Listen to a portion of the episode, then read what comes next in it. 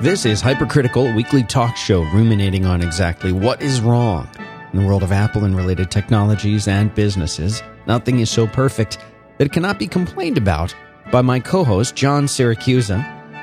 I'm Dan Benjamin. Today is December 23rd, 2011. It's Friday. This is episode number 47.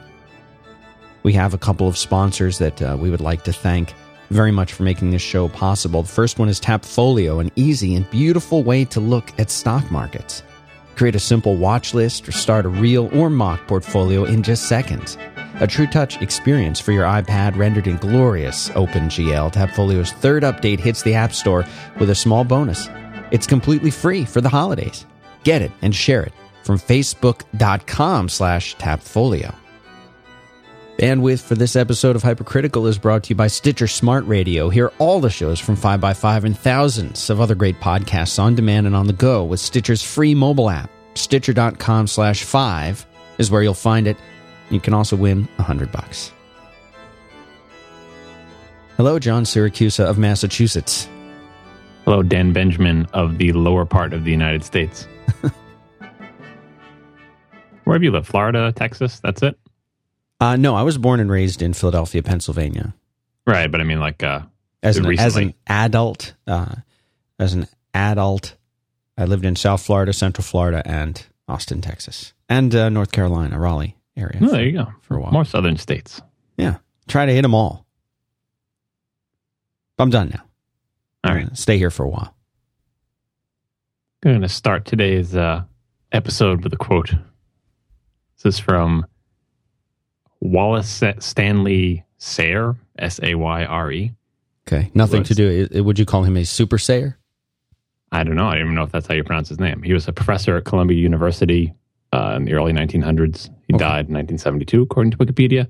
Probably And- not a super saiyan then. And this quote that I just looked up uh, is from the Wall Street Journal in 1973. Okay.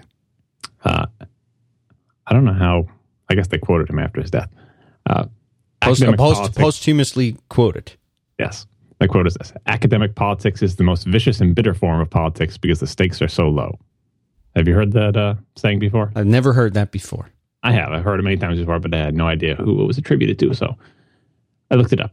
And that quote applies to two topics from the last show, I think. And we will cover both of them in the follow up segment, Wow. starting with the most trivial of the two, with the, with the lowest stakes, and of course, had the most vicious and bitter feedback from readers. Sure. And that is the, the offhanded comment I made during uh, some other topic about how I didn't like how some Fortune article had made Steve Jobs' last name possessive. Right. And they had written it J O B S apostrophe. And I said, I didn't like that. You I did not J- like that. I like J O B S apostrophe S. Now, for the record, I don't remember you saying that you thought that it was wrong. I mean, maybe I'm remembering this incorrectly. I don't remember you saying that's wrong as much as perhaps something along the lines of that's not the the way to do it. That's not the way I like to do it, or that doesn't make sense. You were certainly I, I, I don't like it, was what I said, basically, Yeah. which which is true. Uh, but then you then you asked, uh, well, before we even get to that, so regardless of what I said, the, the readers, lots and lots of feedback on this, lots of feedback on Twitter, lots of direct email to my Ars account, lots of uh, email through the forum, and uh, of course the, the most vicious readers were very sure that whatever their position was was exactly correct. Like that there was there's no ambiguity, there's no debate, no conflict, to uh, quote Darth Vader. and that is just a clear cut issue. And of course, we got feedback in both sides of that, clear cut in one direction or the other. Now, when we talked about it, you, you first thing you asked me after I said I didn't like it at all, you said, "Well, isn't this just a style issue?" Mhm. And, and I said, "Well, see, when people say a style issue, I'm not quite sure what they mean. I mean, wh- what I said was, I don't, I don't really think it's like a style issue, like how you choose to write. But then I said, you know, different style guides say different things. You know, some style guides say you should do it this way, some style guides say you should do it the other way. So it's not, it's clearly not an issue with a. I don't think anybody has the authority to say this is the absolute right way uh, to do it because because uh, opinions do vary so much. But I I very strongly prefer one particular way. So if I was creating my style guide, obviously I would say that you should do it this way. Uh, so I'll, I'll give some example, some examples from uh, Twitter and email and stuff of things that people said. So here is, I guess this is an email. Here is uh, Brian Lennox. Sorry, Brian Brandon Lennox saying this is not a stylistic choice. I mean, that's, that's as straightforward as you can get. This is not a stylistic choice. Fortune's treatment was incorrect, and Isaacson miraculously gets it right. Isaacson's book, by the way, says J O B S apostrophe S, which is the way I, I like it better. So now uh, you're a fan, you're a fan of Isaacson. Yeah, I don't know. So this, this is this is uh, Brandon Lennox, and he and then he follows it up by saying, "I speak with the authority of an amateur blogger." So obviously he's a little little tongue in cheek there. Uh, lots of feedback from people whose name whose last names end in S. Uh, two examples are Adam Weeks and Rob Matthews, and both of them prefer to have the apostrophe S added to the end of their names. Uh, and uh, Rob Matthews actually recommends reading uh, the book "Eats, Shoots, and Leaves." Have you seen that one? Have not seen that one. Uh, it's a fairly well known like book about grammar and punctuation. And never stuff. never seen it. Made it through my uh, English degree without ever hearing about it. Yeah, and I think that's, eats, so that's, eats, shoots, and leaves. Yeah, I, have heard of the book before, and I think I've read part of it, but I'm I'm presuming that it supports. But you know what? I'm looking at the I'm looking at the cover now, uh, here on Amazon, which I'll put this in the show notes. Uh, and and it it is familiar to me. I'm pretty sure I have seen this, but I, I, you know why not like refer to the Chicago Manual Manual of Style for this? Right. So and then so that those are on one side. On the other side, you've got uh, Josh Biggs. I can't help reading his names and not think, "Blasted Biggs, where are you?" Well, here he is. He's on Twitter. Uh, he says, I don't know what kind of school Siracusa went to, but as a person with a last name that ends in S, the proper possessive is S apostrophe. He's he's a last name S ender who likes it the other way. He just likes S apostrophe added. Uh, and then he says, and for the record, S apostrophe S is the British standard, whereas um, the S apostrophe is the American convention. Hmm. Most of the people who are just so sure of whatever they're both of these people, people who are who are you know, I like it this way because I have last name ending with S, and that gives me some sort of authority to say how it should be one way or the other. Obviously, even the people with last names ending in S can't agree. Uh, but but so people are just so sure about it, and, and, it makes me wonder. You know, they don't they don't even phrase it in like I like it this way better or whatever. Just like there is one correct way. Uh, Josh Biggs is saying there's one correct way for the British standard. There's one correct way for America. No ambiguity. I mean, I guess it's hard to get ambiguity in one in 140 characters, so that may not be a fair characterization. Uh, and then some fellow named Dan Benjamin hmm. responds mm. to Josh Biggs and says, "I like. I know. I yeah, I'm an English major. See how polite I am not to correct him on the yeah, show. I never correct you on the show. See that when I read that, it makes me think that you think I needed to be corrected, and that you have a strong opinion one way or the other on this. Is I do. I do. So sure. what is your? It's your uh, show, though. I'm not going. to, You know. I know. Well, what is your opinion? Uh, S apostrophe, of course, obviously. And do you think there's ambiguity? Like, no, no, no, no ambiguity. No. Well, now, now listen. If you if if if you're Steve Jobs or Matthews or whoever, yeah. and you you want to add the apostrophe s, you know that's your preference. Just like you can wear a blue sweater instead of a red sweater. Who cares? You know, it's your your own choice. Uh, but uh, as far as the one true correct way to do it, of course it's s apostrophe. Come on, of course it has to be the fewer letters because the fewer letters the better always. All right. So how do you uh, you know how, how did you come to that realization? How did I come to that? Because fewer yeah, letters. The fewer letters, the better. The less I have to write or type, the better.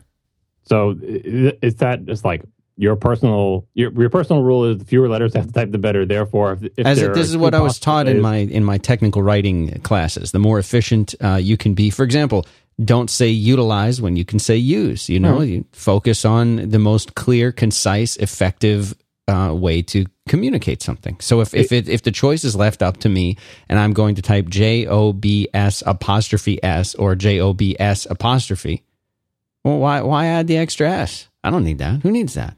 It, most of the people 2011 who, who, had strong opinions one way or the other did not say from where their opinions come. A, a lot of them, I assume that I mean, most people get their grammar rules from either what they've been taught in school or reading grammar books after the fact. And, I mean, because most people aren't born with any particular preference or grammar rules. A lot of them are kind of arbitrary anyway. But what we're all trying to do is how do you pronounce it? Let's let me ask this, John. How do you pronounce it? So if, if you I, if you say that there there this iPad belongs to John Matthews's, this is John Matthews's. Rather, uh, let me correct myself. This is John Matthews's iPad. Yeah. Would you say that? Yeah, something It's like that. See because the problem is, it, I mean, Jobs is easier for me. This is Jobs' iPad. Yeah, have, that's that a little- off my tongue. that's a little better, but the problem is none of these are elegant solutions. The best way to say it is this iPad Yeah, yeah. belongs to Yeah, such I and such a person. So so no matter what, what you're doing, you're between a rock and a hard place. You're forced into a corner, and there's no good way to do it. I would actually suggest that nobody should have a name that ends with an S.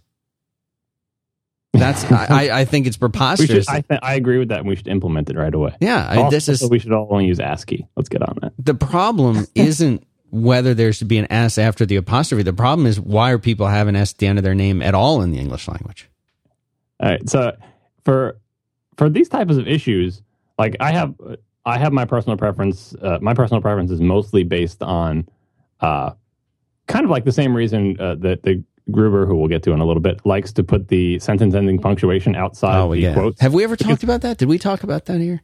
No, but you know that's I mean that's more of a clear cut case where there is a British standard and, and an American standard, uh, and I, I think most people agree on that. That the British one is the sentence ending punctuation outside and English is in the middle. But the, the reason Gruber likes it on the outside, it's the same reason that I like uh, apostrophe s, in that it's kind of like a programmer mindset where you're like, well, the thing I'm quoting doesn't necessarily have the period in it, so why should the, the sentence ending or even like the comma or whatever go inside the quote if it's not part of the quote? You know what I mean?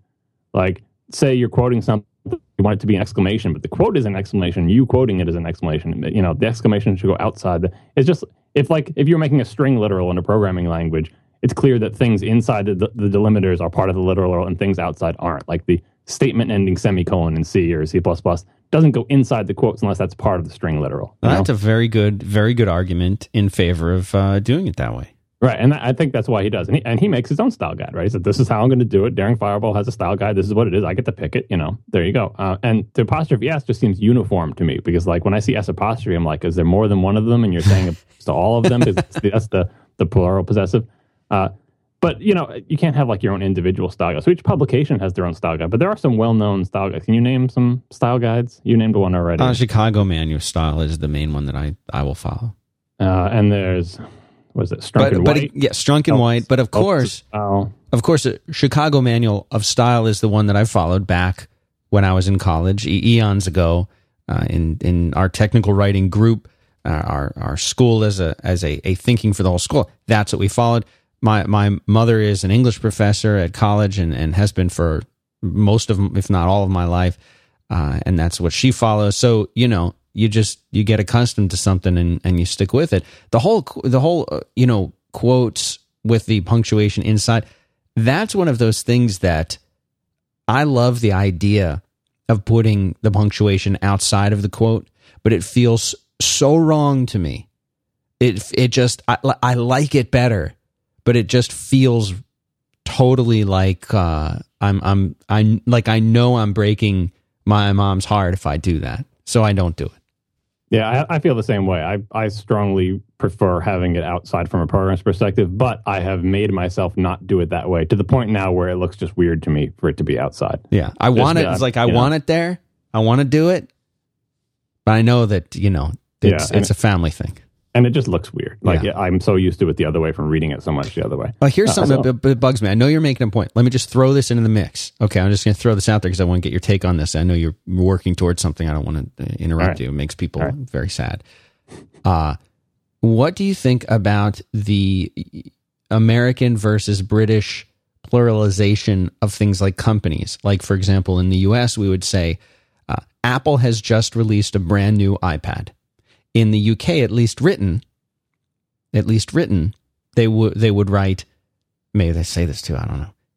Apple have just released a brand new iPad. Yes, I'm I'm very aware of this distinction, having written about companies a lot in my uh, writing career. I would I would like it to hear your comment on that.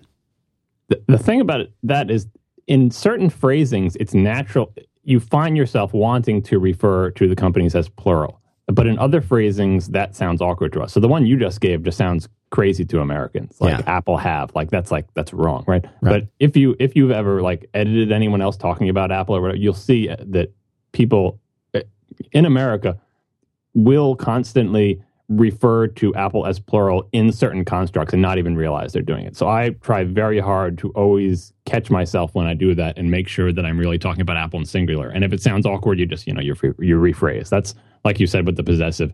Don't kill yourself. Like if it's not working or it seems awkward to you, just just rearrange it, phrase right. it differently, use two sentences, whatever. So I, I do like the singular. I recognize that British use the plural. It really, it's kind of arbitrary, and you just go with whatever. That's another case where I think it's pretty clear cut, where every American publication and style guide says this is the American way and the British. It's like a color and color with the OU and, and not the OU. There's there's some clear divisions between uh, British and American.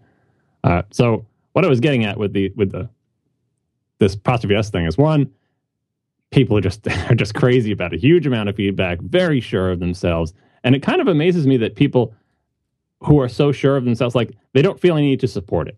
Like it's just they don't say it's because uh, of how I was taught or I work for publication X and publication X uses this style guide, but like it's just kind of like a universal blanket statement. And I think a lot of people get into that. I don't know. I don't want to speculate why they get into that, but it's kind. Of, I imagine it's because they're taught a certain thing by a teacher who's very enthusiastic about being a certain way, and they respect that teacher and learn a lot from them, and they become sort of a disciple of whatever that teacher said and then like the support for it doesn't make that much of a difference. Uh, and again, getting back to that, you know, stakes are so low thing. The people will just get worked up about the stuff because, the, you know, it's a trivial issue. And, and, you know, I obviously from the show called Hypercritical, I'm on board with that because I do that about lots of things. Uh, so style guides, Chicago Manual, Strunk and White. In, in England, apparently this thing called Fowler's Modern English Use. Did some Googling for style guides. Uh, there's the AP style manual. Then there's like more esoteric ones, like the Ameri- American Medical Association has a style guide for their papers, and you know, getting getting on down to individual companies can have style guides. Uh, so I did a little survey of like the general purpose style guides, um, and the Chicago Manual of Style, Strunk and White's Elements of Style, and Fowler's Modern English Usage all say add apostrophe s to the end of jobs. Yeah. And the AP Manual of Style says no apostrophe s. And there was a big Wikipedia thread so te- technically, thing. I should be adding it if I'm if I'm uh, well because I'm I mean, a fan of, of Strunk and White. Str- uh, not Strunk. Well, Strunk and White has always been like that. Chicago Manual flip flopped on it recently, and like in the most recent edition of Chicago Manual, I think they used to say you could do it both ways, or uh, they used to say you should just put the apostrophe, but they changed their mind. So maybe when you learned it, it was actually the other way with the Chicago Manual, but now they say apostrophe s. Uh, and and the AP manual, like I saw this in the Wikipedia thread. There it was a Wikipedia thread discussing what should be the Wikipedia style guide, or is it even possible to have a Wikipedia style guide because so many people contribute and stuff. And this is big debate, and people citing different style guides are saying, well, these people say this and these people say that, so on and so forth. And one of the people speculated that I don't know if it's speculation, but I can't, I couldn't cite it. You know, the AP style guide always prefers the shorter version because it's a really old style guide back from the days when you had like wire communication and other things that would like charge by the letter or whatever. And so a lot of the Associated Press thing, and you know, you had column space, and you didn't want to have long lines, and you wanted to fit fit your content in. So if there was ever a choice between one style that used fewer characters than the other, of course, pick the shorter one, which is kind of a different motivation, but the same thing you, as you were saying, where it's like a, a minimalism type thing. Omit needless words. Don't don't make things big, wide, and flowery. And if there's a shorter way to do it, use a shorter way. Uh, but my personal, I feel, I feel vindicated in my personal preference that the Chicago Manual, Strunk and White, and, and even the British Fowler's Modern English Usage, all uh, which are like the some of the top like general purpose style guides, all agree that you should add apostrophe s, and some of them have exceptions for like Jesus and Moses, which was the things I brought up before. Right. Sure. Yeah. I'm after. and. I'm after switch. You're. There's a compelling argument. The first uh, but, first time. But it really is arbitrary though. Like it's you all you need to do is to decide what style guide you're writing to and stick to it. And if you want to make up your own style guide that's a blend of these, just you know, document it. The consistency is more important than the individual thing. But I will say to all the people who are just so sure that whichever way they said is absolutely right, both the people who agreed with me and who didn't agree with me, that anytime you're doing that with even with things that you think are open and shut grammar cases, be you know look it up. See why why is this? Why do i think this? Is it just because I, it's what i was taught? How long ago was i taught that? Where was my teacher getting that information? You know what i mean? Uh, so you're saying you're saying you're okay however people want to do it as long as they understand that they have made a decision and it is not a an issue of being correct or incorrect. It is simply a preference and style preference for them But uh, see, I hate the word style though, because when I think of style, I think of it as like not using passive voice, or passive voice is grammatically correct, but it's a style issue if you don't want to use it. Like I don't want to sound that way because it's it's not it doesn't change the content, but it changes like the feeling of it. You know what I mean? Sure.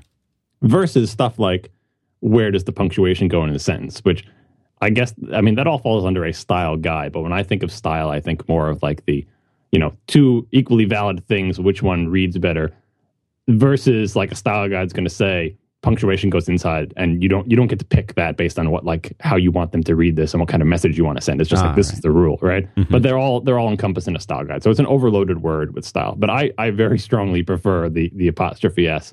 And i don't like it when people use style guides and don't do it. For example ars technica takes a lot of stuff from the ap style guide much of which i despise. And every time it comes up like i can argue with them but they say look this is this is the ars style guide. So i don't care how you write it or what you do it's going to conform to the Ars style guide because it's more important for all the stuff on Ars to be uniform than it is for them to be. But I will still argue with them that, yeah, well, that that, that decision you've made in choosing the Ars style guide is dumb and it should be the other way because hmm. I have very strong preferences on, on this issue.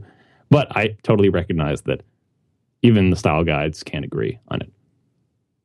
And, and if I want to say, oh, majority rules, like most of the style guides I found don't, you, you know, you can just keep stacking up style guides on either side until you feel satisfied that one party has won or not. You know what I mean? And you you could also come back and say, hey, you know, why why is the style guide that came out last year better than the one that came out this year? And Yeah, you know, no, it's yeah. Why you know do you use the most update whenever? Uh, maybe there's reason not to. I guarantee, you know, some people like an older style for some reason. Well, I while we while we were talking about this, uh, one of the uh, the fans, Scott Williams, uh, who's obviously got the S at the end, he said he prefers the apostrophe S. I, you know what? I'm going to go out on a limb and say I bet most of the people, uh, who who's uh, you know who are unfortunate enough to have a name that ends with an S uh, have to deal with this problem. There, I bet you all of them add the apostrophe S. We don't need to hear about it, but I'm sure.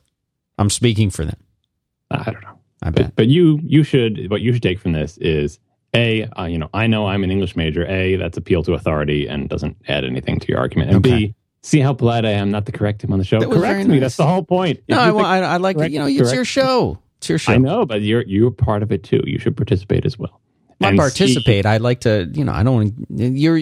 It's all about your theory. I'm not going to stomp on your. All your right, theory. and and part C, uh, don't be so uh, sure that you know you have a solid correction to make because in this case, as you said, you know you thought it should always be s apostrophe. now now I've shaken I've shaken your faith in the s apostrophe. I said. I said I might consider switching, but I still believe that the the the correct way to do it would be the the way that involves the least typing. Yeah, all right, Why why add characters if you can convey the same meaning with fewer characters? all right. So getting get to another trivial thing, uh, I had this in the last show. I didn't didn't get to it.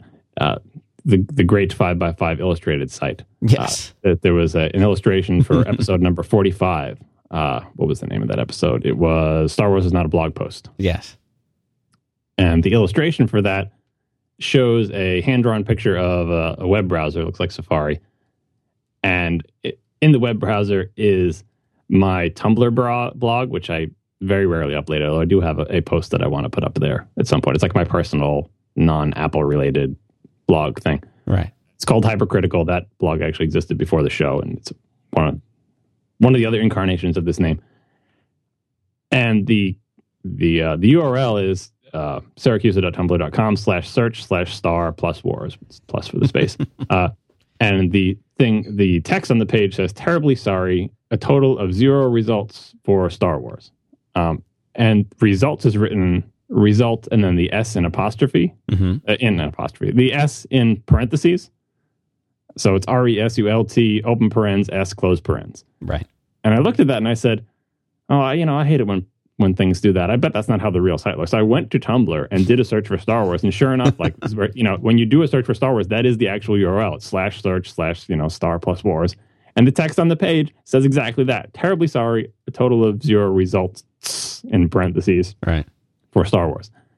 This drives me nuts as a programmer because, as anyone who's ever done any web program, you come across this exact situation all the time where there's going to be some number of things and you're going to stick the number in a sentence, and in English, you have to figure out whether that's number, number is plural or not. And the super lazy programmer way is like, well, I just want to have one word, so I'm going to do result, and I'll put the S in parentheses, and it shows that it's kind of optional because it's my pseudo programmer application of you know. It takes like, you know, the ternary operator is not it's, it's not going to take all day to just do one little thing in there and say if you know if it's one don't put the s otherwise put the s right? And yes localization makes this harder but you can have to deal with much harder issues in localization you know anyway. Tough luck.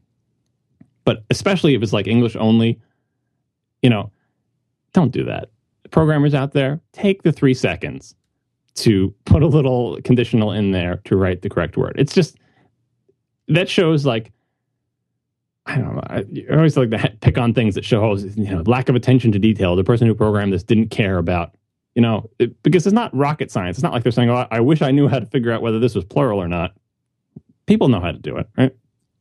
They just didn't want to. It was just easier for them to just put the string with the number right in it. So I would like to to publicly shame all programmers who do this. And if you find yourself in this situation, think of my voice in your head saying, "Take the two seconds, make a macro."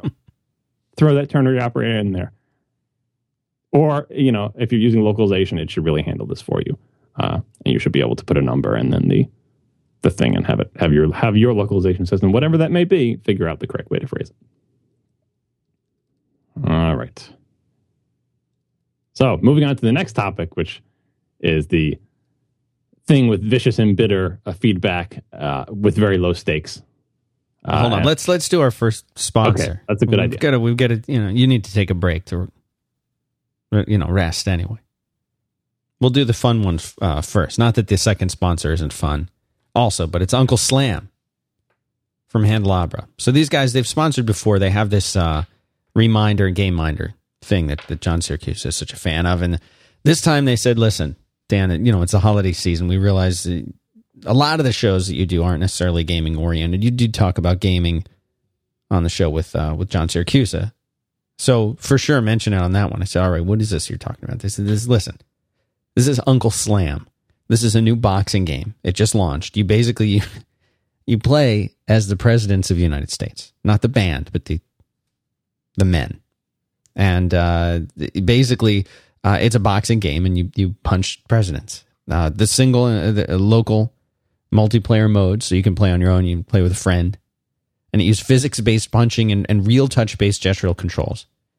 Uh, it's not the little virtual controller on the screen kind of thing.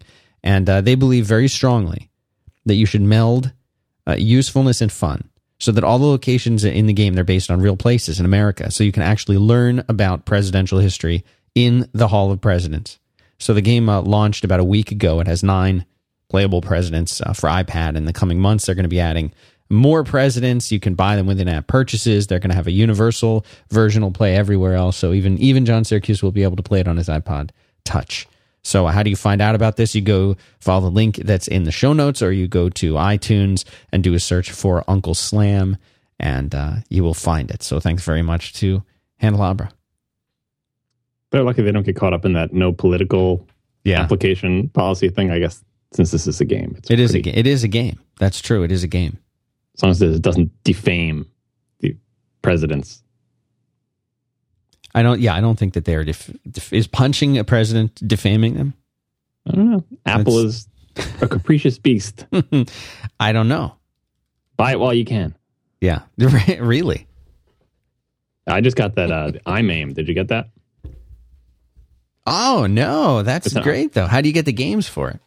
Uh, I haven't gotten that far yet, but like someone posted it up. Oh, iMAME is up. Grab it while you can. Oh, I'm looking at it. Okay, I'll, I'll put this. I'll put this in the show. I, I this is the one by Jim Vandeventer. I assume so. How many other apps could there be called iMAME? Does it have a big red joystick and four buttons? Yes, okay. Yes. I will put this in the show notes. By the way, our show notes are brought to you by the uh, the amazing people over at help uh, helpspot.com, best help desk software ever. Yeah, so I haven't got to the point where I, I, I start adding ROMs and stuff. But uh, how do you add I, ROMs? I'm sure there's some way to like maybe you add just like you add a, like a PDF to you know an and application to read PDF. Yeah, it's free. Uh, I'm sure it will be yanked by Apple soon, so grab all you can. I, I got the uh, uh NES emulator back when that was on the the store for like 15 minutes before Apple yanked it. This has been up for days though, so maybe they're not going to yank it.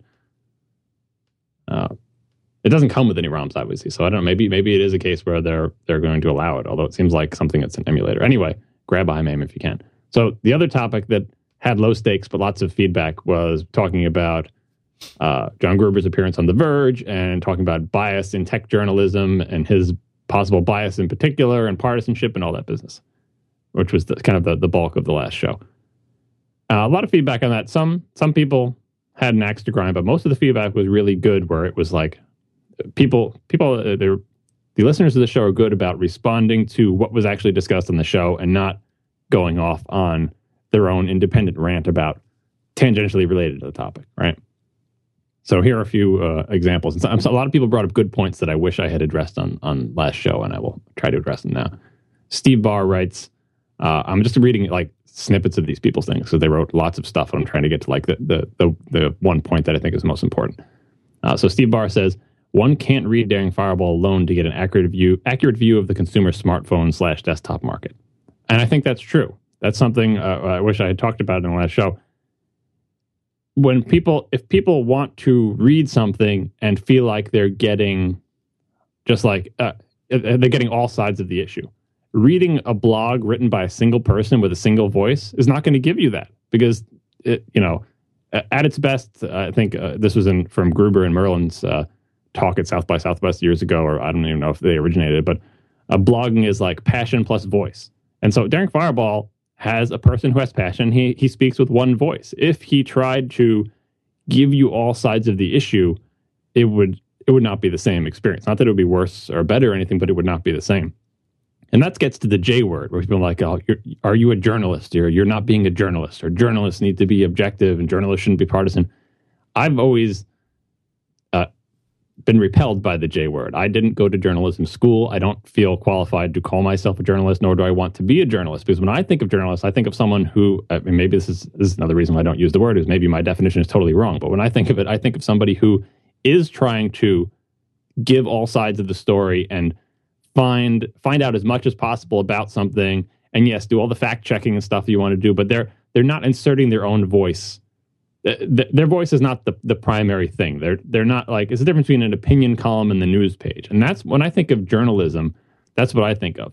Uh, now you can have an example like a big site like The Verge or uh, I don't even Ars Technica or anything like that, where in aggregate the site together tries to give a big view of the world. Like for example, Ars Technica has people writing about exclusively writing about Windows and writing about you know Android and writing about open source and Apple and you know. So an individual person writing for the Apple section can be focusing on Apple and not talking about other things, but the individual person writing for the Microsoft section is focusing on Microsoft. And so as a whole, the publication is, you know, is a, is a journalistic endeavor, right? And they try to give distinctions between simple, straight news reporting and, you know, opinion and editorials. Uh, and there's always a problem of like, well, where do you draw that line and how do you, how do you make it clear to the reader, is this an editorial or not? And it, it, people get confused and they get angry about it. But that's, that's different than a blog with even if maybe two people, but one or two people, but certainly something with just one person with one voice.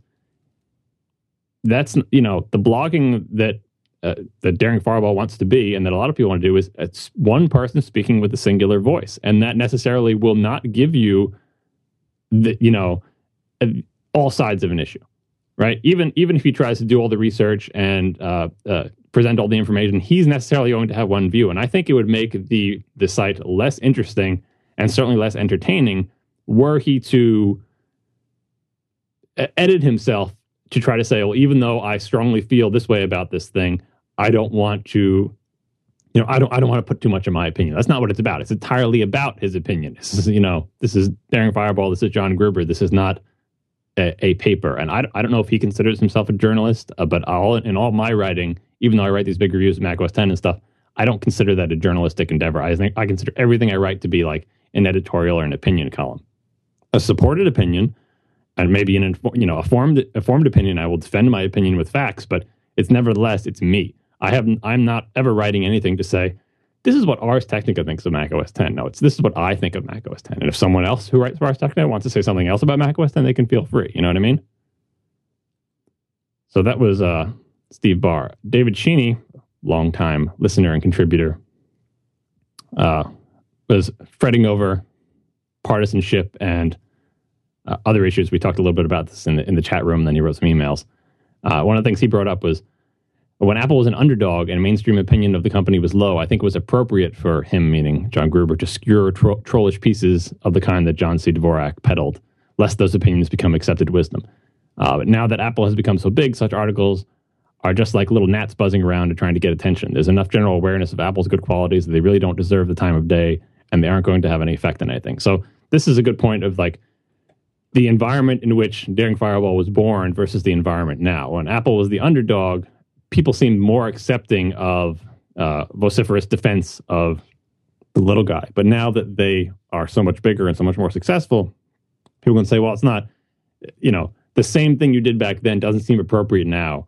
Uh, you know, why why chase down those people who are saying silly, bogus things about Apple? Why not just ignore them? Because you know, get you know, you know what I mean. And I feel that some way sometimes too. Like it, the Macalope and, and John Gruber both uh, enjoy finding people who say things about Apple that are just clearly at odds with with reality or with uh, the opinion of the people writing, and they just love skewering them and and showing how wrong they are.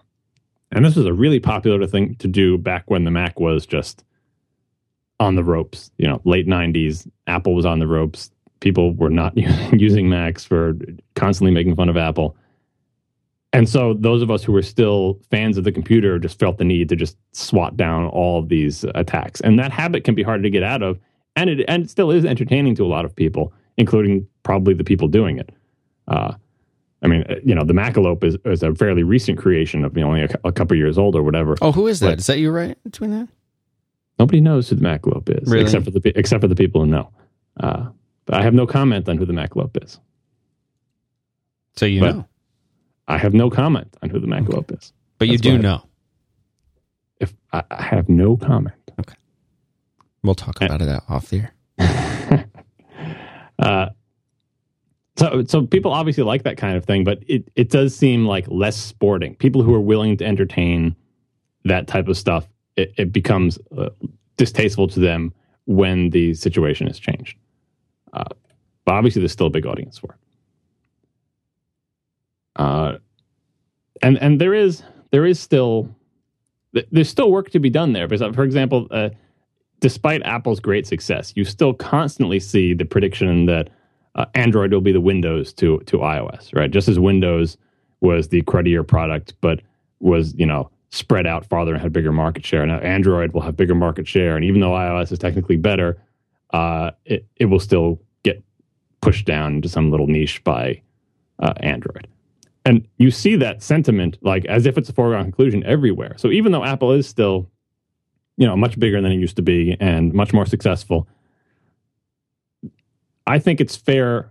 Uh, I think I think it's still just you know completely fair to uh, attack the people making that prediction with the facts and say, look, it's the situation is different this time. I myself have written an article like this, and it's not it's not the same. I know we all want to think that the history tell history tells us exactly how you know the future is going to go, but the situations are different in some important ways. And so people, you know, people write those articles uh, about Android inevitably winning because of X, Y, and Z. You know, I think the other side of that issue is also worth airing. And obviously, Gruber has one opinion on this, and he's going to write about it. He's not going to uh, write about something that he doesn't believe in. He's going to write what he believes and support it with as many facts as he can.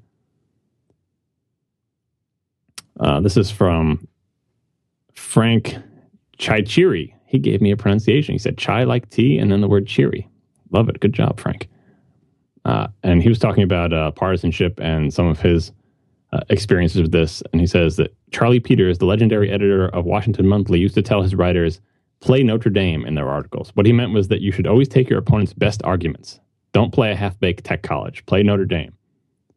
Uh, take on the big boys. You'll be a stronger writer writer for it. I think this is great advice to, to anybody. You know, what he's basically saying is if you're going to be if you're going to support your position to have to have the most convincing to, to be the most convincing with your with your position obviously don't do straw men which is a position that nobody is taking and knock them down but also like find out the strongest arguments from the other side and take those on to show that you are acknowledging and have an answer for the very strongest arguments of your opposition this gets back to you know what i was saying about the advantages of listening to partisans Right. who who are starting from a particular premise and can never be shaken from it. But you know, and I don't think that's a great thing to be.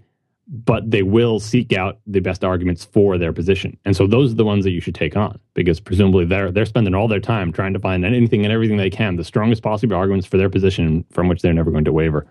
Uh, and so the the play Notre Dame thing is a good uh, good thing to keep in mind. And also, lots of people have different definitions of partisan than I do.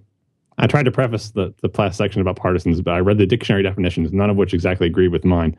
It's just getting into semantics. Like we all, as long as we can all agree on what we're talking about, uh, I was saying it's the person who will, who no fact will change their opinion. They have their premise, and they are never going to reevaluate that premise based on the changing facts, no matter how they change. They until the day they die, they will always be a supporter of X, and that's the type of partisan. I said I didn't like that. That's that's my idea of partisanship. But other people saying partisan is just what I was saying about having passion and voice, you know, from the the uh, Gruber Merlin Mann thing. That I don't consider partisanship, but that's just semantics. It's just you know what what word do we use to label the bad thing and the good thing. So I, I don't think there's any barrier to us uh, to people discussing this issue as long as we all know what we're talking about when we say a particular word. So maybe an individual word is not. I, I don't like the fanboy label. I like partisan, but obviously partisan people have different definitions they use for that too. So if you're arguing with somebody about this, make sure you're all agreeing on your definitions. Otherwise, you'll just go in circles and it will not get anywhere. Uh, and, and, I bring that up because Frank uh, uses the term hack to differentiate between an honest partisan and, and you know a dishonest one. Uh, one extra point on here is like the, the idea that you are seeking out the best arguments against and taking them on. You got to be careful with that because if you're if you're not careful, you'll start to that concept starts to include the premise that you have a side right so i want to i want to find the best arguments against and if you just if you're constantly concentrating on that you're never thinking about whether the thing you're trying to defend is still the case. You know what i mean? Like just you have to reevaluate. If you get too caught up in oh i got to play notre dame i got then then you you end up becoming that bad kind of partisan who's spending all their time trying to shore up their position without ever reevaluating their position to say look is this is this really still correct? Regardless of how well i think i can defend it is this really still correct uh, and I think that's the end of the Gruber section. It's kind of weird that I, I, end up having two shows before he gets to have a single show. I don't know if he'll even talk about these topics, but uh, it, it, you know, since the schedule flips around, he's actually recording after this. Uh, yeah, this usually he would uh, we would have recorded on the Wednesday. Yeah, but uh, no, not not this week because he's uh, wherever he is on you know some random vacation. Vegas again. Vegas, who knows? Tell from the typos. What did he put? It. He, he wrote Marcos and he wrote M A R C capital I apostrophe S. Oh, but he did add the apostrophe. Yes. Well, it doesn't end in an S, but I was saying that you were talking about Merlin, but how you can tell when Gruber is in Vegas. It's like yeah. because of the the, uh, the typos and what was the other thing you the, said? The, there are usually typos. Most of the sites, if there's a mobile version of the site, it will he will link to the mobile version of the site instead of the regular because he's doing everything on his iPhone. Has he done that recently? I haven't seen that in ages. It's been less ever since I called him out on it. And maybe coincidentally, the, that was around the time that he stopped doing it yeah. in such an obvious way. All right. So, uh, moving on to some other uh, follow up. Jim Murtha writes in about our discussion of Twitterrific's unified timeline. Mm-hmm. I was saying I, I, like that because I want to see my replies in chronological order with the rest of the things. And I thought that that would be something that more people would like because I thought the only people who would like replies separate would be the people who have so many replies because they have so many followers that it would just drown out their timeline and they'd, right. they'd spend all their time scrolling past a million people replying to them. And you know, I said, well, they have to be the minority, right? Well, so Jim has a good theory on why people might still want the replies separate, uh, and it gets back to like we don't really know. We know how we use Twitter, but I think uh, in terms of like how many people you follow and how many followers you have, we are outliers. Probably because we have so many followers relative to other people. Sure. And I think probably we follow fewer people because we both do use it. You know, like how many people do you follow? It's not thousands, right? No. Um, what's the easiest way for me to tell you that? I'm uh, following. I am following a whopping 190 people, which t- I can't believe I'm following that many. But I think that most of those people tweet once a month. You know. Um, yeah, I, I tried to keep it under triple digits for a long time, but I finally broke. And the reason I broke was because a lot of the accounts I follow have like one tweet every three months or right. something. So, I- it's it's okay when that happens. yeah, so I follow 132, um, and I can read all my things. So, but but what he was saying is that uh, he says I follow many people on Twitter, only a few of whom I know personally, and since I'm not a celebrity, internet or otherwise, my followers consist almost exclusively of the very small number of users who I know personally. I think this is probably typical of many Twitter users. Fewer followers generally means fewer mentions and replies. The unified timeline might be useful for people like me, but if you aren't getting replies and mentions fairly regularly, it's probably not a feature that would weigh heavily in your decision of which client to use. So it's mm-hmm. basically saying most people don't get a lot of at replies because they're they're consuming. They're like following celebrities and like one or two people who also don't use a Twitter heavily. And I can imagine that might be a big chunk of Twitter users who, you know, I've seen some statistics of I don't know if people are just guessing or whatever. Like of all the people who are on Twitter, how many people actually post something like once a day or once a week or whatever? And it's just a huge number of people who are following, you know, Ashton Kutcher or whatever, and are not saying anything, and so they're not going to get any at mentions because they're not they're not like partic- they're consuming rather than than producing content. Right. And for those people, whether or not it has a unified timeline, it's not going to be a factor in their decision. They're going to pick a Twitter client based on something else. So that would also explain why there's not this big outcry for a unified timeline because as far as if, if you never get at replies, unified, not unified, it's all the same to them, right? Yeah. They don't care. Um, Apple TV. Uh, we talked a little bit about Guy English's uh, interesting take on what he thinks Apple TV might look like. Uh, Aman Kadim writes in, and a couple of people wrote in with this theory. Uh, wouldn't it be much simpler? Wouldn't it be more simple to integrate the computer slash box into the screen and let that component be removable for optional yearly hardware upgrades? This, this is a lot of uh, people. A lot of people have this theory. A lot of people cited the Duo dock. Do you remember that? Yes, the Duo dock was something that you would uh, you would take your, I guess, PowerBook, wasn't it? Yeah, PowerBook Duo. And you would connect it to a little dock, and there was a little thing that it would latch onto, so that you could have all of this is back in the days, way before Bluetooth and even most wireless mice and keyboards, and you would connect all your peripherals to it. So it was simply just you drop the thing in the dock, you click the thing, boom. I never had one of these, so I needed I didn't know people that did have them. I thought it was quite quite handy. It enveloped the computer. It was actually you would slide it in like Yeah. like a piece of bread going into a slot toaster, and on the back of the thing that you slid it into was like this big honkin connect proprietary connector that it, that would you know put all your ports out. And it was great because the Duo, the PowerBook Duo, was really skinny. It was it was the, the MacBook Air of its day. I guess Right. the Power PowerBook 100 was the first MacBook Air of its day, but the second MacBook Air of, of Apple's com- uh, laptop era was the PowerBook Duo. Really small, really thin, uh, and it could be really thin because it didn't have to have any of the stuff that was on the dock, so the floppy drive and all that other stuff. And then so you get this really nice portable computer that you could use. But when you got back to your desk, you could slide that sucker in there and have your full fledged Mac experience with your monitor and everything. And it was nice. I know in, in academia, a lot of a lot of people when I went to college, a lot of the professors had that because they loved that the ability to walk around with that laptop and then have the big setup when they went back. And um, what I replied to a few of these people who I replied to, and before I gave up replying to all the people who suggested this, was that I really don't think that Apple is going to produce anything like the Duo dock in the near future. And the, there's a couple of reasons to think that. One, the, the fact that they haven't done anything like that in a long time. The closest thing I can think of that has all the disadvantages of the Duo dock is like the iPod connector, the dock connector, and I've already complained about that. But the main thing is like when when it came time to do something like that with their modern products, which is basically the MacBook Air, they rather than doing a dock, they they put it all over Thunderbolt and a little power connector. So they did the little Y, you know, the split cable that comes out of the back of a Thunderbolt display Right. that has the power for your laptop and also Thunderbolt that proxies all of the FireWire and Ethernet and all that other stuff. They could have just as easily made a dock to have that stuff, but I it just seems like like those dock connectors are just big and ugly and proprietary. And yes, Apple has been known to make proprietary connectors in the past, but its trend seems to be away from that. They used to have proprietary connectors for everything, or if not proprietary, then at least obscure. Was like the NuBus slot, which wasn't- proprietary. I think Sun used NuBus too, but it might as well have been proprietary because nobody else was using it. Everyone else was using uh, EISA and what was the IBM thing, Microchannel or whatever. Uh, and you had ADB for the keyboards and all, all you know every connector was custom uh, the apple's printer ports you know lots of things were physically compatible but not electrically compatible.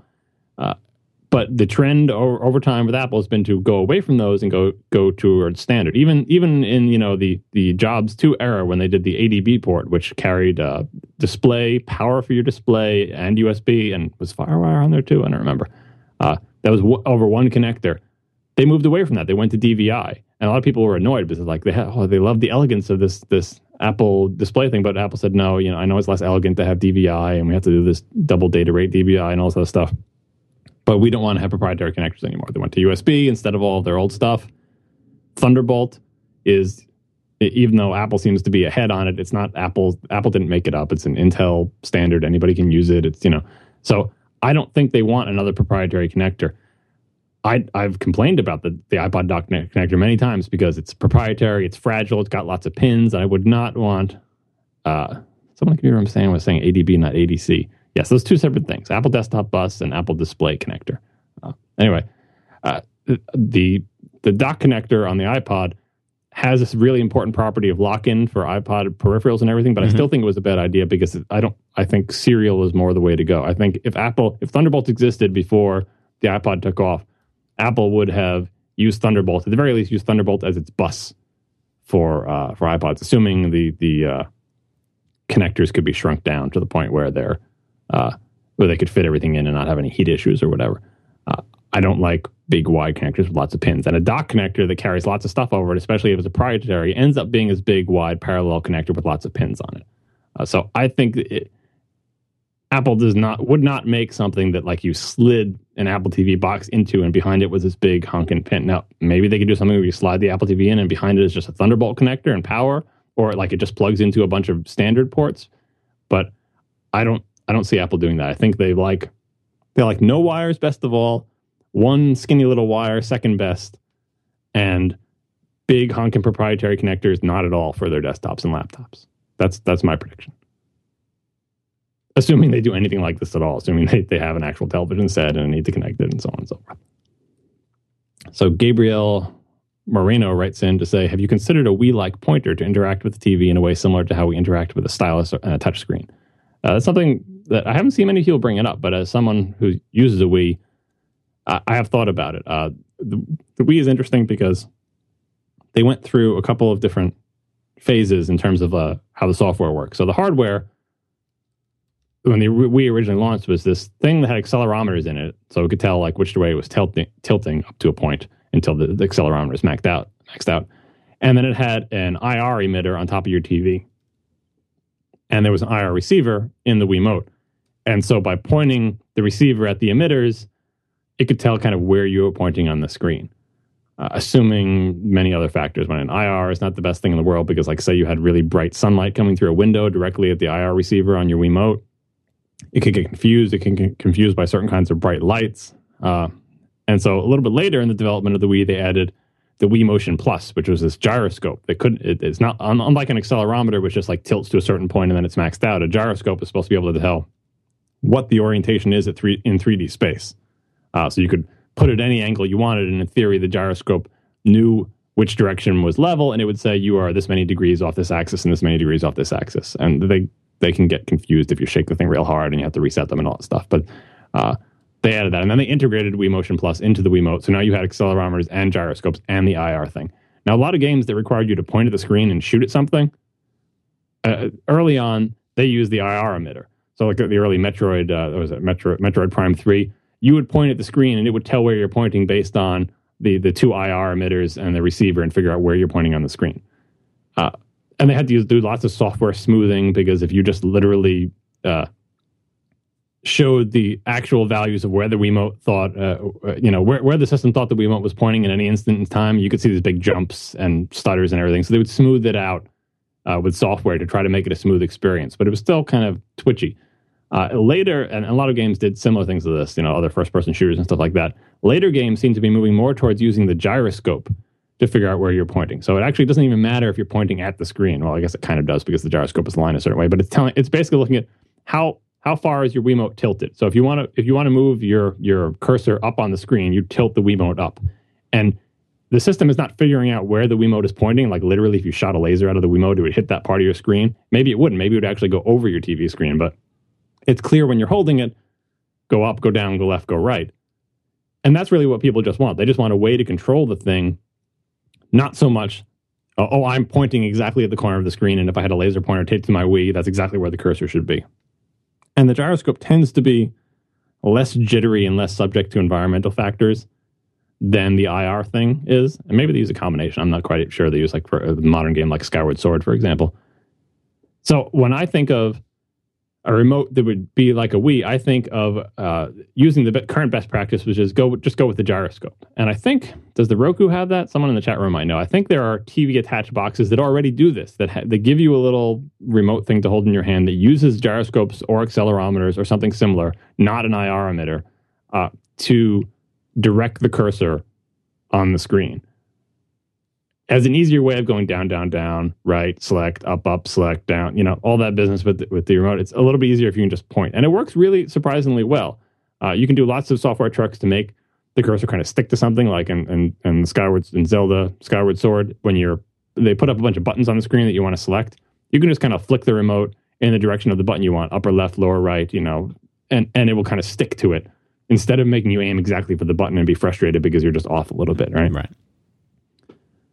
Uh, someone in the chat room saying that Roku's use a D-pad, uh, but they don't know about the fancy Angry Birds. I think it might be one of the Roku's that uses it. Uh, but anyway, I think that is a good idea, and I'm sure Apple has, at the very least, tried that out because from what we all hear about what goes on inside Apple, they're going to try a bunch of ideas. They're going to decide which one is best, but and they may not ship it, and they, they may even try it, develop it, and patent it, but then never use it.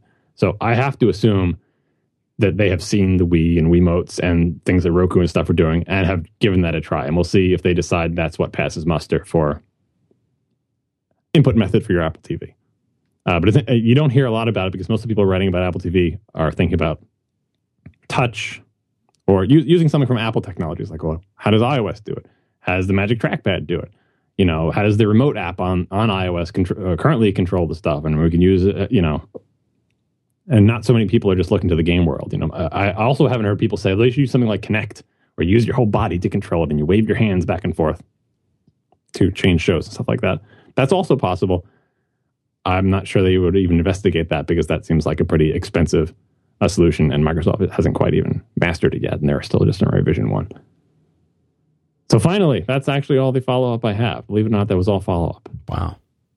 Yeah, and I do have the the poor the poor lonely topic that got pushed two shows now, finally waiting to be discussed.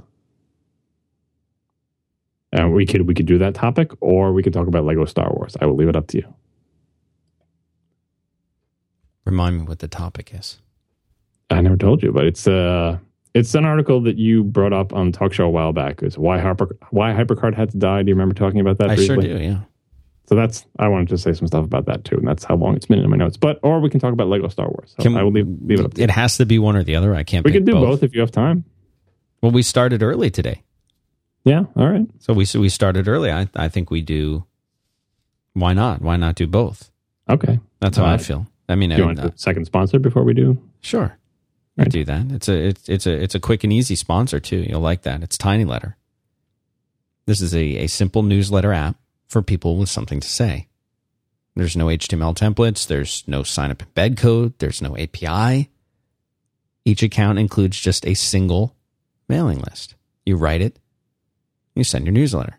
That's it. It's simple, it's personal. Best of all, it's absolutely totally free. Always will be free. You visit tinyletter.com to sign up and start writing today. That's it.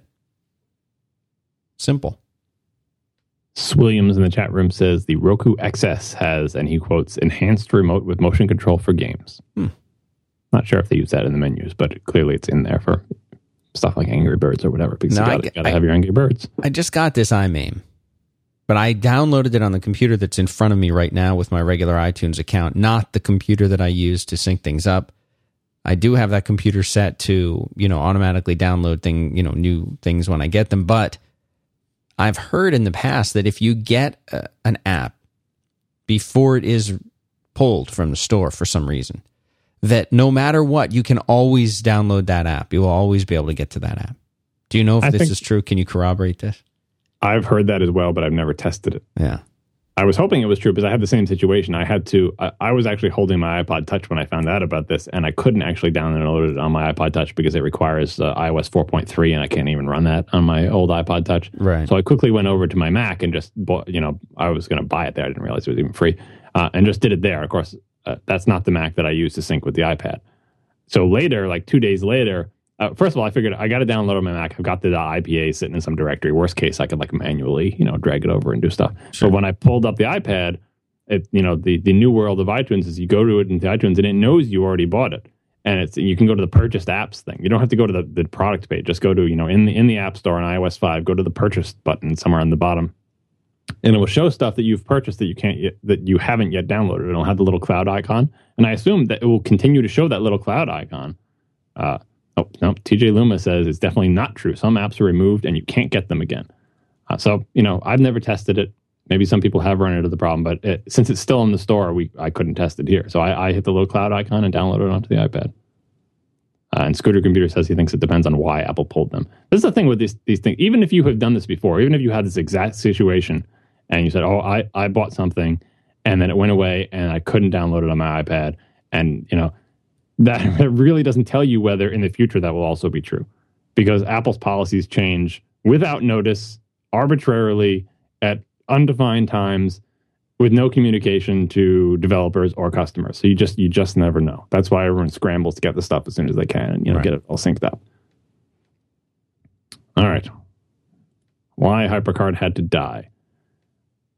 I mostly just want to talk about HyperCard. Uh, I did read the article and it does have offer theories on why HyperCard went away and stuff like that. But it, it, I think you talked about a lot of that with uh, Gruber on the talk show but it, it, made me start thinking about HyperCard too. I guess I'll, I'm addressing a few of these points. Well, here, uh, can you can you please explain to people who maybe are not familiar with HyperCard very briefly what what is or was HyperCard and why should anybody care about this thing?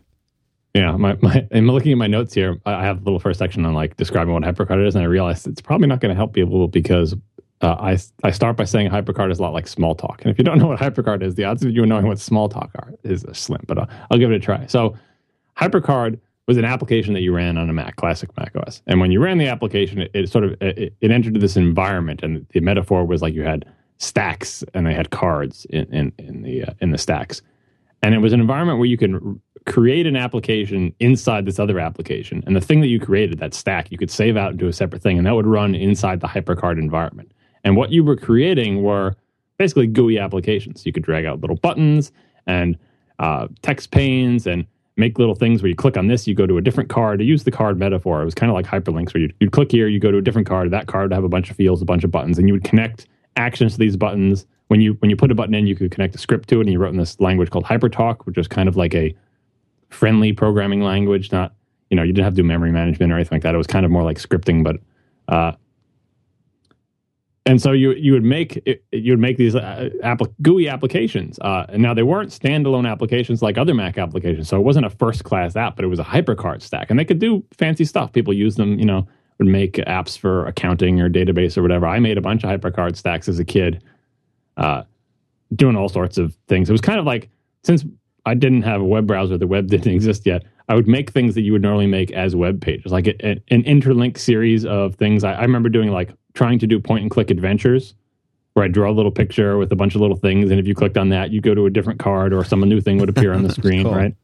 And later, you know, the game Myst, the blockbuster game Myst, was actually built on HyperCard, uh, sort of completely vindicating the concept of creating point and click adventure games on HyperCard. I'm like, wow, they actually use HyperCard. Of course, it was a little bit better than the HyperCard games I had been creating at like, you know, uh, 12 years old or whatever. uh, but the great thing about the original version of HyperCard, like it was literally a HyperCard stack. And if anyone had used HyperCard, you knew that if you held down the command key, you'd see dotted lines around the regions that were clickable because that would help you debug your HyperCard stack to see if you had set stuff up correctly. So in the early versions of HyperCard on the Mac, you would launch it, and if you got stuck, you could hold on the command key, and it would show little dotted lines around the things you could click, which was uh, kind of cheating, but sometimes kind of not, because just because you could click there didn't mean any action would occur. It just meant that you know if you hadn't pulled this lever and then click there, something happens. But anyway, I think they fixed that in subsequent versions. Uh, so I, I said it was like Smalltalk because uh, Smalltalk was like this self-contained environment. I don't know the terminology for Smalltalk, so Smalltalk fans will yell at me as I describe this. But in Smalltalk, the environment for developing your applications was the same environment where they ran, and it was like it was self-hosting. It was like one big image, Smalltalk image of the entire environment, the, the OS, the quote unquote OS, the Smalltalk's virtual OS, and the programs you wrote and the ID that you're using to write them, everything was all there. There wasn't any distinction between I use this application to create an app and then I run the app. The place where you created the application was the place where it would run. The thing you were creating the application with was the same. You were just basically modifying the existing environment by I'm going to augment the environment, you know, and you would just add to it and add to it. So that was what HyperCard was like. It was a separate world where you made these HyperCard stacks and they didn't exist outside of the world of HyperCard. Now, it wasn't really self hosting like Smalltalk was. I don't even know if it's the right term, self hosting. It probably isn't. Uh, in that you couldn't modify hyper, the HyperCard environment itself by writing a HyperCard stack. You were clearly writing a stack that ran within the environment. So there was that distinction, but it reminded a lot of people of Smalltalk because it made it easy to write applications without memory management and all those other, you know, it was much harder to write a, you know, a Mac toolbox application in C uh, back in those days in Pascal or whatever than it was to write a HyperCard stack. So the reason I want to talk about this is that at, at the dawn of the PC era, there was this idea, and you heard Steve Jobs and Steve Wozniak uh, express this idea as well back in the early days of Apple, that or back even before the early days of Apple when they were just you know the homebrew computer club, that giving computers to individuals instead of having them being kept by the men in lab coats and, and pocket protectors in the big place, giving a computer to an individual person uh, w- was exciting because it was like you know previously the Department of Defense or the big company could have one, but now an individual can have a computer.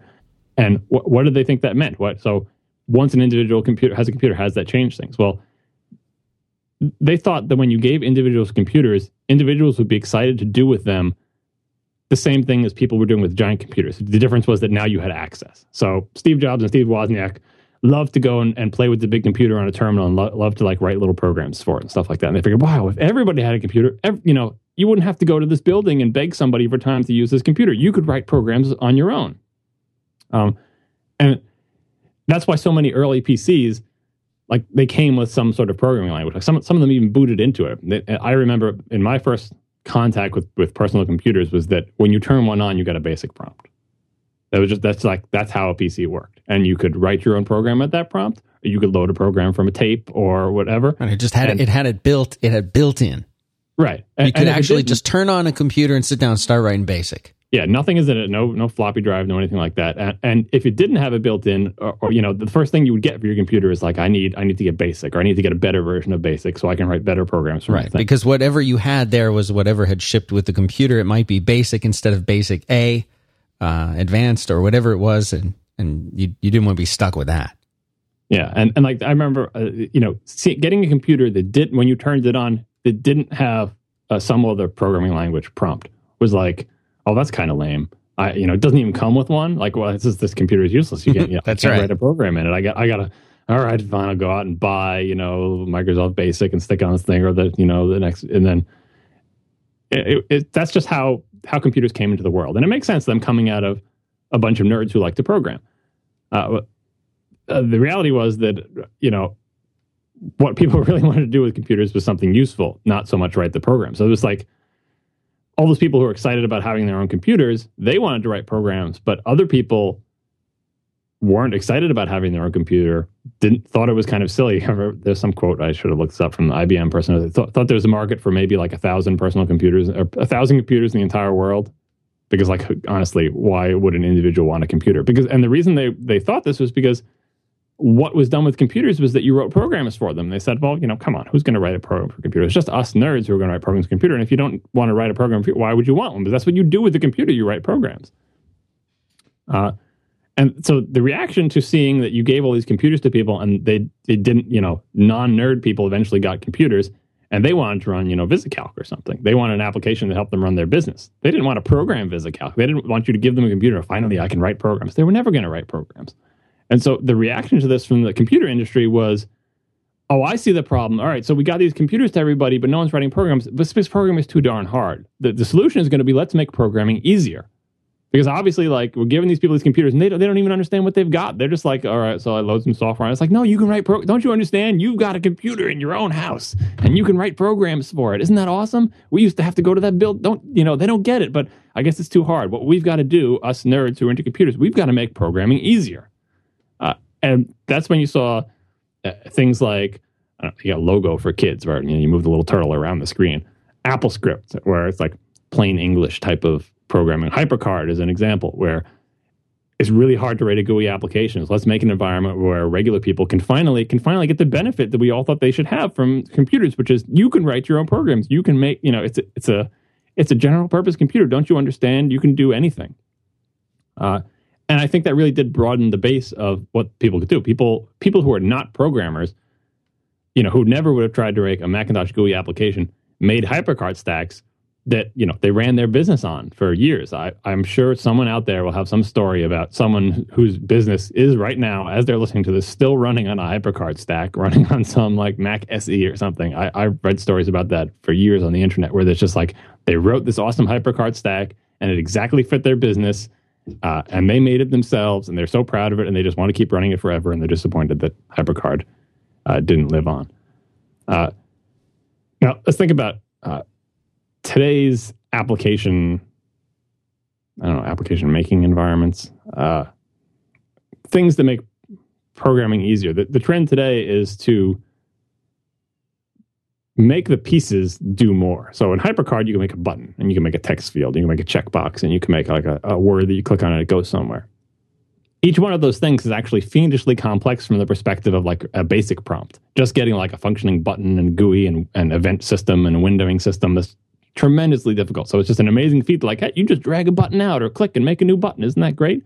Uh, but today, like you think about an automator workflow, the pieces of that automator workflow, like things you can drag into an automated workflow are more complicated than the most complicated programs that existed in the dawn of the PC age. You know, one little piece of an automated workflow can do this amazing image manipulation by just checking a bunch of checkboxes. Or think of Quartz Composer with the things that that can do with no programming whatsoever, just by connecting up lines and setting values. It's unbelievably powerful pieces, individual pieces that you can connect together with little lines and dots and just clicking buttons and GUIs that can do amazing things and that you can build you can build up a pretty complicated program with an automated workflow by connecting these incredibly powerful pieces that you didn't have to write, which is even more powerful than just connecting a bunch of buttons you didn't have to write. You know what I mean? Uh, so that that seems to be the, the trend these days is like a, a uh, another way is like a very configurable tool, right? Where Automator Automator is not, you know, it's not a programming language. You don't have to. There's no code at all. It's it's just like a tool that you can use to build other tools, and it's very configurable. Has lots of checkboxes, and you control how the pieces, you know, connect together and what the inputs and outputs are, right? Now, my take on this entire endeavor of making programming easier uh, is that in all these cases, AppleScript, HyperCard, Automator, the, the the harsh reality is that anything that provides this benefit, that you know, that lowers the bar for people to do powerful things they configure themselves, uh, inevitably, in all cases, leads to programming. I guess programming, programming with a capital P. Even an automator workflow, right?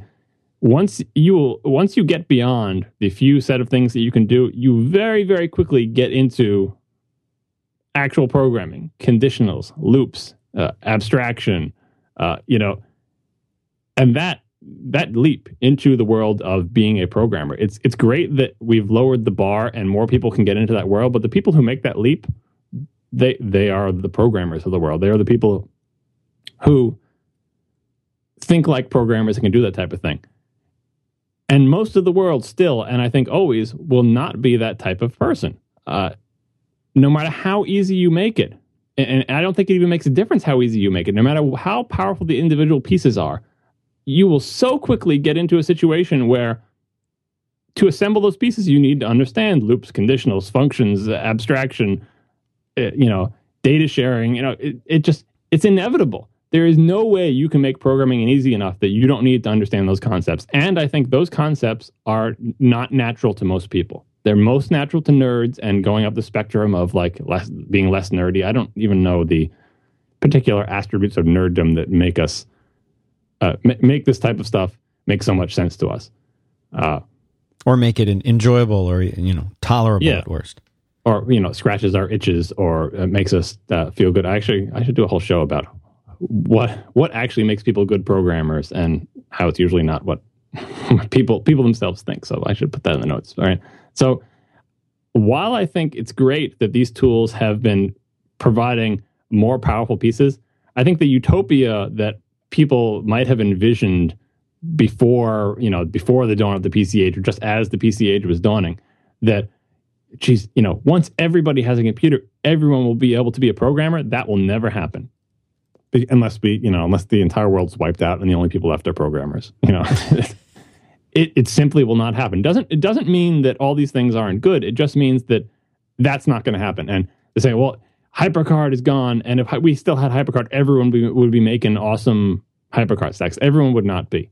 Like the percentage of people who can make awesome HyperCard stacks is so small. I, I, I think we definitely need to continue to make development better and better for programmers, so programmers can be more productive. But we are we're never going to be in a world where everybody reaps the benefits that we as programmers feel we can reap. We are making the world better for programmers, and we programmers in turn will make the world better for everybody. I hope, right?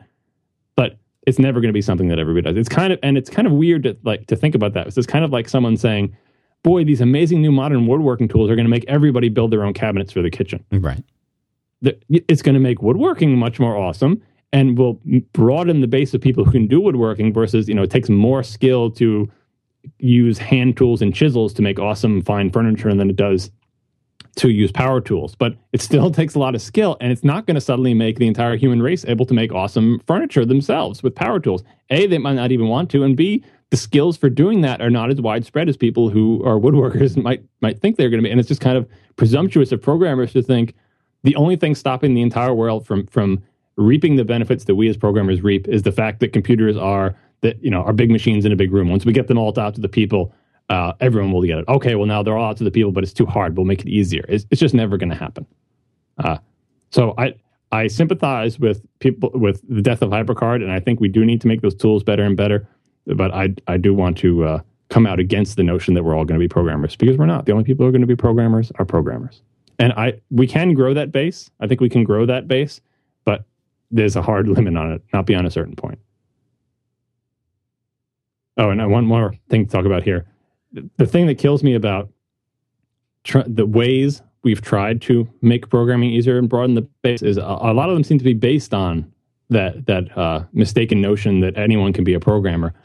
Uh, AppleScript is a good example, and even HyperTalk a little bit of or the way HyperCard was made of saying oh, the problem is that syntax is like weird and uh, and that's it's off-putting to people with the with the square brackets and the semicolons and the weird punctuation and all these harsh rules about syntax and you got to write it exactly right. What if we made it more flexible, like English? You know, you know, select the contents of window one, uh, put the folder into the window. You know, that's AppleScript, right? And you can phrase it in lots of different ways and it'll do the same thing. Uh, but use English words, not punctuation, because people who are not programmers have trouble with that punctuation. Uh, making programming language more powerful and more forgiving is good but trying to do it by making programming languages that no programmer wants to use is not the right way to do it. Uh, and I think AppleScript, with very few exceptions, is that syntax and that, that type of language is looked down upon by quote unquote real programs. Not because it's not powerful or anything, it's like it's Turing complete, right? It's just, it gets in our way. And, and the decades of decades of programming experience the human race has says that, you know, it's good to be forgiving and flexible and everything, but the English language, I think, as we established at the top of the show, mm-hmm is actually fiendishly complicated and people can't even write regular you know we don't even know how to communicate to each other successfully in prose with keeping programming out of it. That's not that's not the model to use for telling a computer what to do right? Uh, I, I, expect that people might send email uh, to me saying well what about perl? Its big thing is that you know it's got more than one way to do it and it's got to, got to be more like a language. I think perl is a great example where they took took the things that make programming languages easier things about context uh, and uh, and having different ways to write the same thing based on context. Those are those are ideas that we use in written communication. But Perl is not.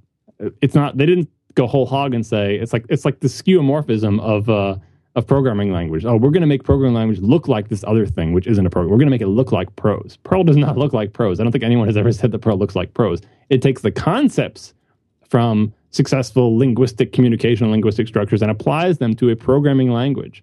Uh, and then, by the way, I'll also add that uh, this came up this week because I was doing a lot of JavaScript. Perl has such awesome error reporting. It will tell you, like, it will figure out, like, oh, I think you forgot to close a quote way up here, and that's why this error message down here is saying something nonsensical to you. It will do the work to figure out, you know, and this happens just from decades of development and stuff. And every time I use a programming language like JavaScript that isn't as forgiving, it will just say, uh, you know, unexpected token blah. And you look at that line, you're like, that's perfectly fine. And it's because 17 lines earlier, something wasn't terminated or you forgot a semicolon or whatever. Uh, and it doesn't help you out. It doesn't. Say, it doesn't say. By the way, I think it's because you have an unterminated string constant. Or by the way, I think you have. Uh, you know, you didn't realize this was a continuation of the previous line, but it actually is. Uh, that's that's another example of making programming language friendlier for programmers because we all know what it's like when you get some obscure error message. You got to figure out that error message makes no sense. What is the actual error?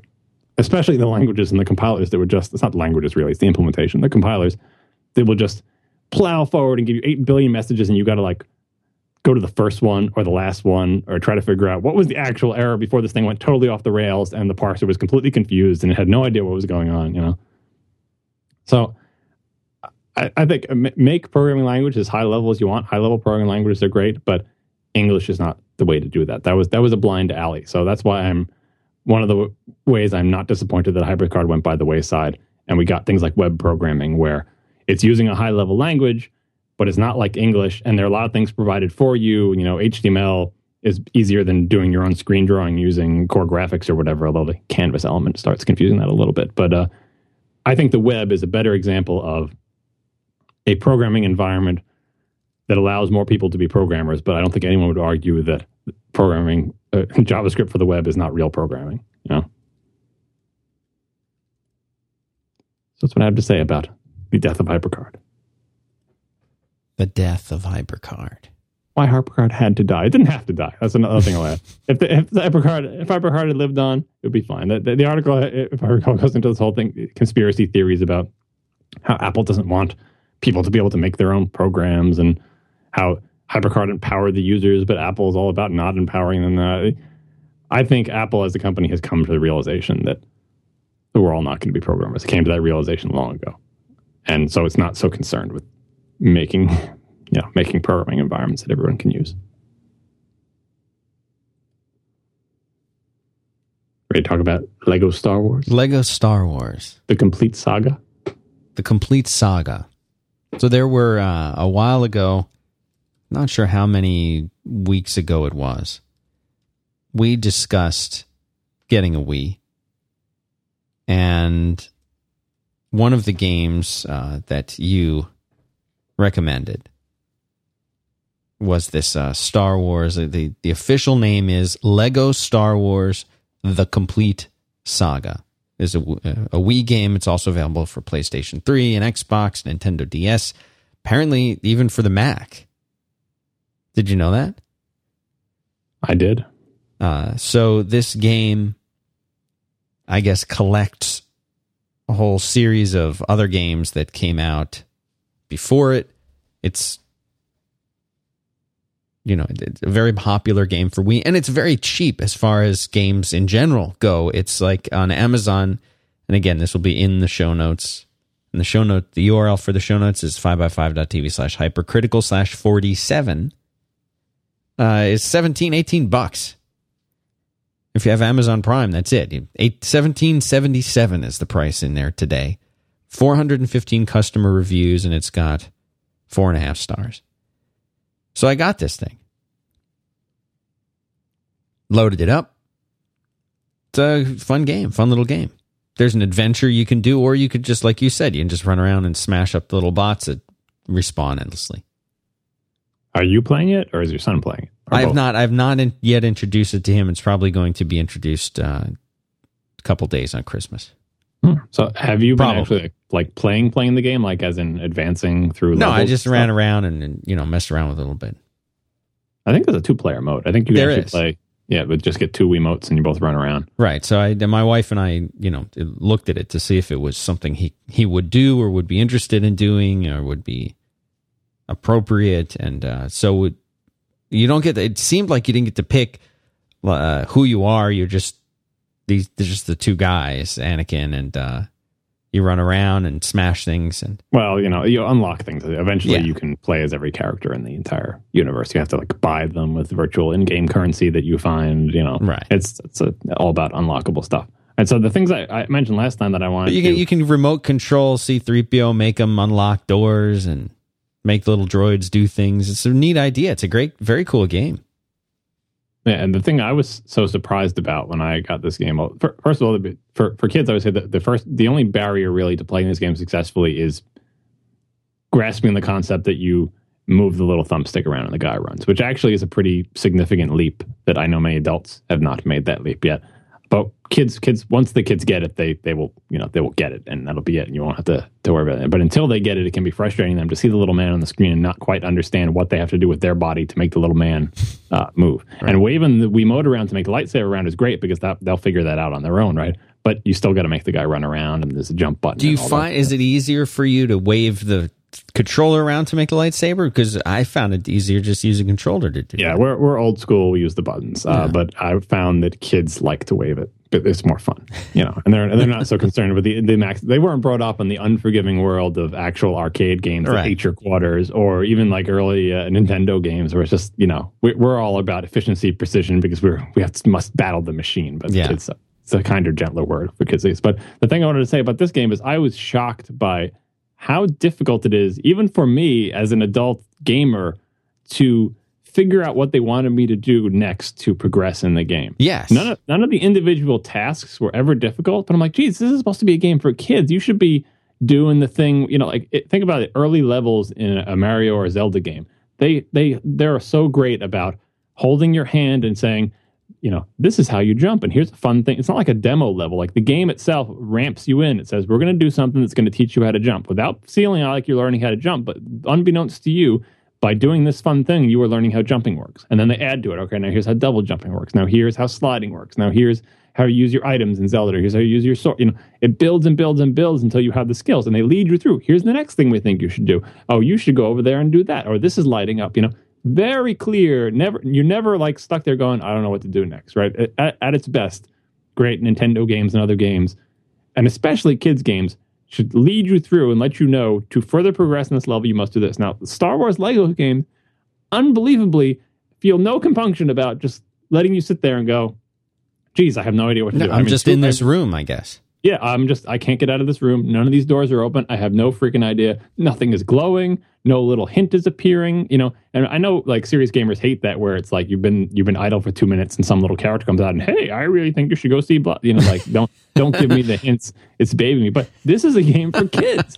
so tell them, geez, tell them what they should do. And you know, like especially in the beginning, I assumed that's what kind of game it would be. and I'm like, geez, does this game have a bug or something? Because it's not it's not clear what we're supposed to do next. And yeah, you know, as a gamer, I can go through and figure out what they want me to do. Oh, you got to go up to this torch and use the force to yank the pieces of the torch off, and that inexplicably makes the wheel of a car and bring the wheel of the car over to the car. Yeah, how you would know, you ever figure that out? it's it's like the Hitchhiker's Guide text adventure. There's you know there's no rhyme or reason. There's no logical way you could suss out if I do this, this will uh, make some item that's totally incongruous that will allow me to advance in the level. Right. I, I mean, as a gamer, eventually you learn. Oh, use the force on everything, break everything up. Anytime you see this, destroy everything, hit everything with your sword. And I guess kids will figure that out too. But it's kind of cruel to make them basically use a brute force attack to figure out how to progress in the game. I know I, I didn't get any complaints about this from my son because what does he know is one of the first games he's played. But I would say that is the biggest failing of the Star Wars Lego games is that there is not enough hand holding in terms of progression for the kids. So uh, when you're playing with your son, I advise you to figure out what to do next.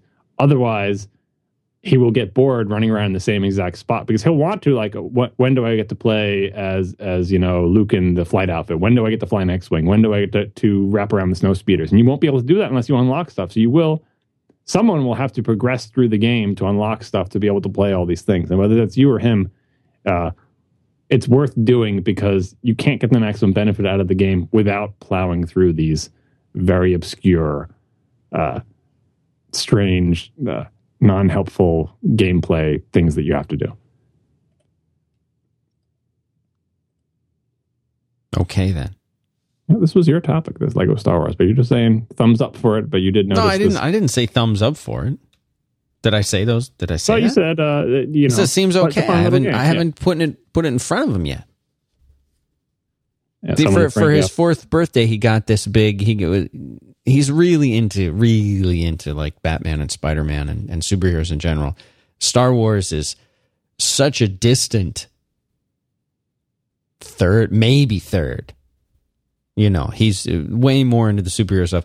So his birthday, you know, he got this. Uh, my my mom got him this Bat Cave thing. He's got the little figures. He's you know. So right now that was like the big thing, and we didn't want to have that and the Wii and all happening at his birthday. He's you know his birthday is close enough to Christmas, so Wii separated that out.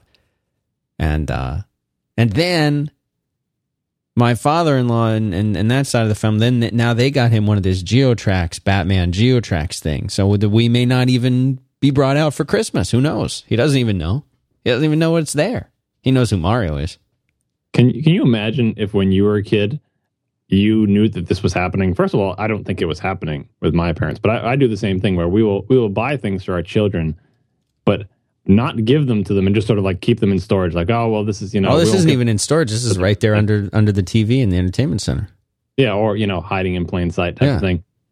Whereas if I knew, for example, that my parents had bought the Millennium Falcon playset and thought, eh, we won't give him to this for just wait a little while, maybe give him for his birthday or something, I would have gone nuts knowing that that's in the house and they weren't giving it to me. I, that Oh, didn't yeah. actually happen. They would just actually buy things and give. But kids these days seem like they have more toys than than you know. My, my children had more toys by the age of two than I'd ever owned in my entire Oh, life. th- very well said. Absolutely right. I there's there's this video. I remember this guy who had trained his dog, uh, and he would put he would like balance the treat on the edge of its nose, and he would have you know this amazing treat right in front, and he would like make it walk forward and and then walk backwards away from the treat, and then lay down and all this stuff, knowing that the treat was centimeters away from the mouth of the dog. And uh you know it's it, it, you're almost saying it's like that but the kids they don't have any idea and they don't care. They're just happy to get it whenever it's there. And and it's certainly not like he has no toys. You know we have a room of toys. I don't even know where these came from. I don't know how he, they they're here. Yeah, and when we complain about this, I find my you know self complaining about this all the time. It's like you know people say, especially people who don't have kids, will say, "Well, you know, the toys don't buy themselves. You, the kids aren't buying the toys. You are buying the I toys. guess, so if your kid, if your kid has too many toys, it's because you're my buying too many toys.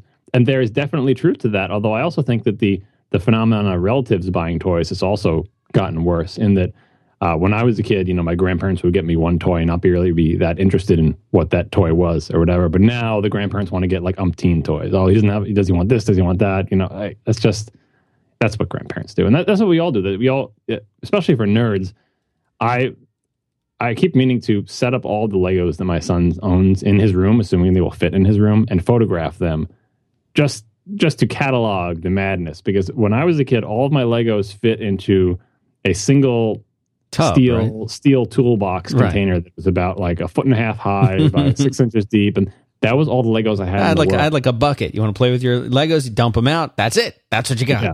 and that that and everything I made had to be predicated on oh if, if I had one more wing piece I could do this but I don't.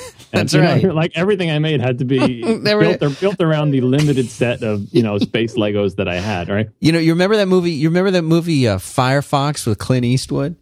Yeah, think Russian. Yeah, that okay. So I wanted to make the Firefox toy, and I had some of those. You know, I don't know if they still even make these things. They were flat panels, like you could. They were very very thin, and you would just put them on top of a another surface, and they were just flat. And you know, I never had enough to cover the surface of the of the plane. Oh yeah, I, I didn't have enough bendy pieces to do two wings that bent down. I just had one Right. one big bendy piece and one big hinge. The tor- tortures of the damned. So the, a lot of the reason I think that we find ourselves with children with way too many toys is now it's like compensating for our childhoods because we can't help like oh I'm buying these Legos for my kids, but Jesus, I'm buying it's half buying the Legos for myself. And I don't I don't build these Legos. I make my son build every single Lego set himself. The only thing I do when we sit down to do Legos is I will find the pieces of the inventory for each step because he has trouble finding them in the big thing. And you know, if we're going to divide labor, I find the pieces, I put them out for you. He has, has to figure out where they go and assemble them all himself. Uh, but yeah, a lot of it is nerds buying nerd toys for their kids that they wish they had when they were kids, and that's part of the reason. You know, it's our own fault why our kids end up with too many toys.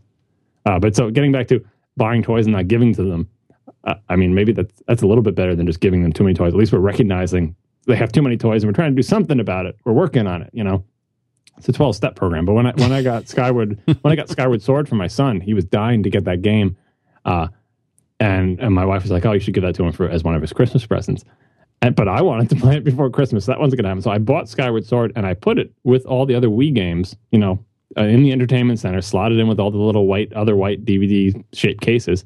And it sat there for like three weeks while we were playing another game because we only play one game at once. We were finishing up some other game. Nice. You never noticed it. It's amazing that kids don't, you know, he, he can read. He could have gone over there and read the name on the spine of every single Wii game and seen Legend of Zelda Skyward Sword and he would have flipped out. But no, it was there for weeks. Never even noticed it kids these days, yeah, maybe they will listen back to this and, and be shocked that, that the the torture we put them through. But since they're not so starved for toys, like there's no way that a Millennium Falcon playset could have been hidden in my house and me not found it at uh, at that age. Someone in the chat room pasted in the URL to the uh, Lord of the Rings Legos coming in summer of 2012. Right. Yeah. I'm I'm excited about that too. I'm ashamed to say. My son is not excited about. It. I've showed him the animated movie of The Hobbit, but uh, that's about it. I think that's all we have for today's episode because we're we're wandering into completely un, untech related topics. But Yeah. Mhm. it's the holidays, folks. So you just got to give allowances for uh, stuff like that.